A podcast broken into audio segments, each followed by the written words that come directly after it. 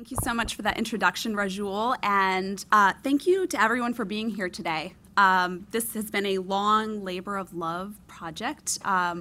It's received generous support from probably lots of university departments, of people whose time has been contributed to this, definitely to our CGIAR research program on policies, institutions, and markets. So I'd like to really thank them for making this happen. And without further ado, I want to jump into talking about this, the topic of our policy seminar today: can information improve rural governance and service delivery? This is a special issue of World Development, I should say, that is just coming out. It's going to go into print in November, so we're really excited about that. All right, so we know that technological advancements are affecting everyone's lives. They're affecting policies, they're affecting citizens' welfare, they're frankly affecting how we think about economics and political science themselves.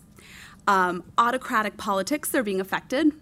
We have had social media and information technology being credited with toppling dictators, as well as being credited with helping dictators solidify their power and stay in power. So you can see on a macro scale how important this is for politics today. At the same time, I think we're all very well aware of the power in democratic politics for information technology and other technological advancements to change the way we learn about what's going on and process what's going on. The very quantity of tweets coming out of the White House right now, I think, is evidence of how much this influences the way we think, influences financial markets directly. So this information has a really important role in different types of political systems. Now, part of why this is happening now and at this moment is history is what you see in the graphics right here. We see this huge rise since the late 1980s in access both to, on the left-hand side here, you're going to see mobile cellular subscriptions per capita. We now have more mobile cellular subscriptions than we have people. Many people have multiple ones, as you can tell by these statistics. But they're not only high overall, we also see that even when you look at the subset of low-income countries, this is a staggering increase where more than half of people in low-income country contexts have mobile cellular technology. And then if you look at the graphic on the right, individuals using the internet, we see again a very similar uptake here where even in low-income countries we see this exponential rise in recent years in access to the internet. So we can imagine this is massively going to change policies, and that's what I want to talk about today. The question really of the special issue is, can information improve rural service delivery and governance? Now, we know that poor individuals disproportionately use public versions of publicly provided goods. Education systems support poor people typically more than they support, public education systems support the poor more than they support wealthier individuals. So really high valuation for public services among the poor. And we know that 68% of the poor are congregated in rural areas, where on top of having a lot of poor people in those areas, you also have a situation where often these people are in locations that are costly to serve, not well integrated politically or economically with the rest of the country, and you have massive information asymmetries on both sides, by which I mean you have service providers that may or may not want to know what people demand, but they just don't know what people demand. And service users know little about what are the mandates, capabilities, and budgets that service providers have.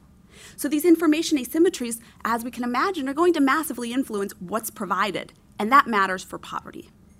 So governments usually deliver services on top of this precisely in sectors that have high degrees of market failures. So there's not a lot of great information about what is the counterfactual, what should be provided, and this is why it's a very important area of study. Poor rural service delivery can mean low access, it can mean low quality, it can mean low responsiveness. You're not changing the services to meet demands. So improved access to information is one possible route to realizing these improvements in rural service delivery. just in the news for a week now, right? We know that the 2019 Nobel Memorial Prize in Economics went to Banerjee, Duflo, and Kremer, which is really, despite the trend we've all been watching for a long time, this has really cemented the fact that experiments are here to stay. It certainly is not the only approach to development economics. My co-author David Evans has just tweeted about that this week. There's still predominantly non-RCT studies in the development literature, let's be clear. But this is a very popular method, and it's one in which information-type experiments are being tested as well. Information and providing it is often low cost, so to try to disseminate information and see what this does to policy is becoming popular. So why is information important for rural service delivery? Well, basically, politicians are basing all of their decisions on the information they have at their disposal, given the conditions they find on the ground. There are taxes and spending laws and policies, but they also need information in order to make decisions and prioritize publicly provided goods. For electoral incentives to work, for citizens to sort of punish policymakers at the ballot boxes if they're not doing a good job, citizens also need to know what government has done, what government is capable of, what government's supposed to be doing. And even in a non-democratic context, there's many other ways we know, like protests, that citizens can kind of raise their voices and get them responded to. But this requires information. So this special issue of World Development, I'm not going to get into the individual studies because I'm very fortunate to have three of the chapters being presented today. And my co-editor, Leonard Wanchakan, is going to provide some really interesting remarks to close this out. So I'm not going to get into the content of their papers, but I want to say that we've got 9 studies in this special issue. It's here. Hopefully you've gotten a copy or can find it online or find it on Twitter, but please tell your friends about it. So the introduction provides a conceptual framework for predicting when will information bring about positive developments. We also did a systematic review of the evidence, lest we only look at 9 papers in a special issue. What do we know about information and what it can do for rural service delivery? And hopefully we can kind of distill this for you into some lessons for development practitioners about what we know.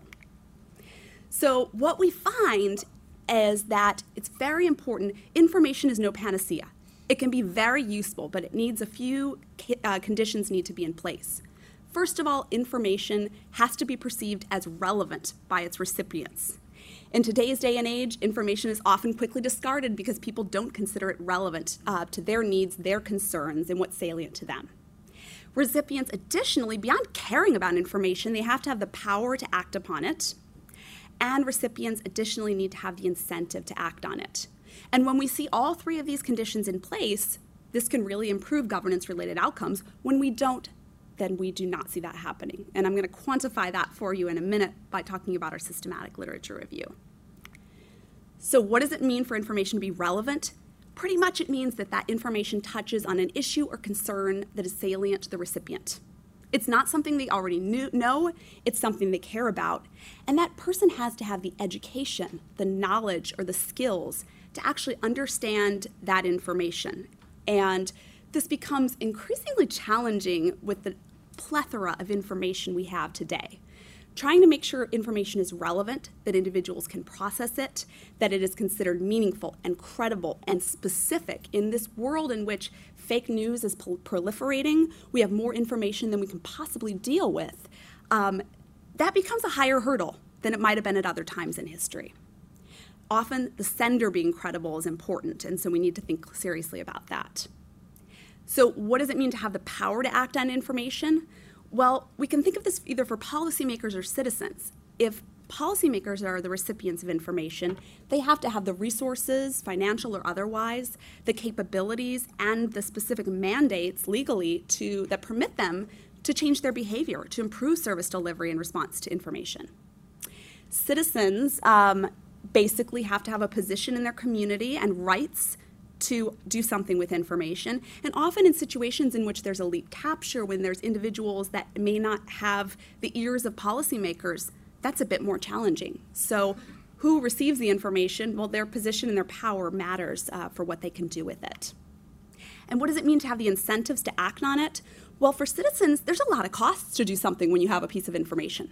even attending a meeting or voting or petitioning the government or participating in a protest, trying to talk to a policymaker or even discussing something with a neighbor, that takes time and energy.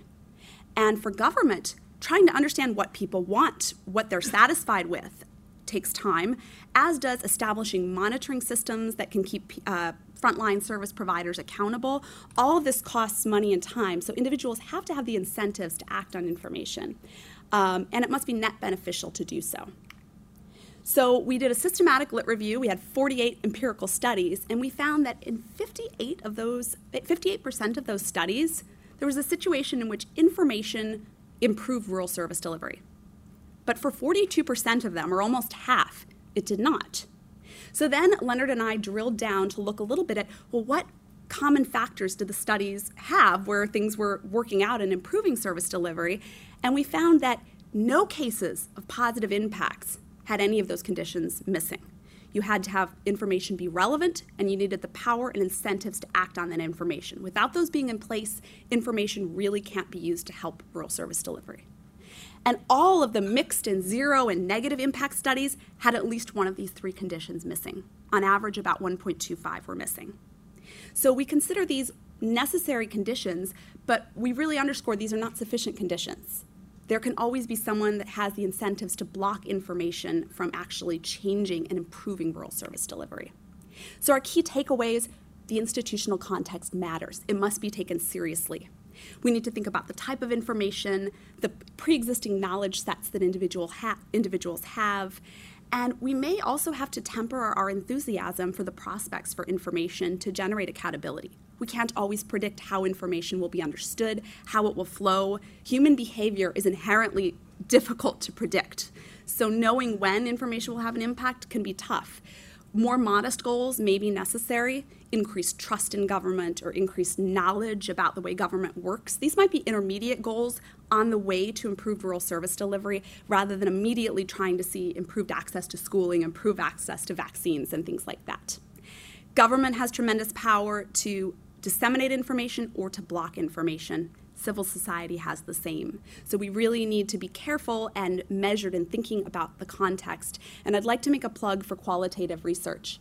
Especially people in this wave of RCTs often just jumping in there and doing things quantitatively, we really need to understand what's happening in the context very deeply in order to predict when we're going to have some impact with our experiments. So thank you so much.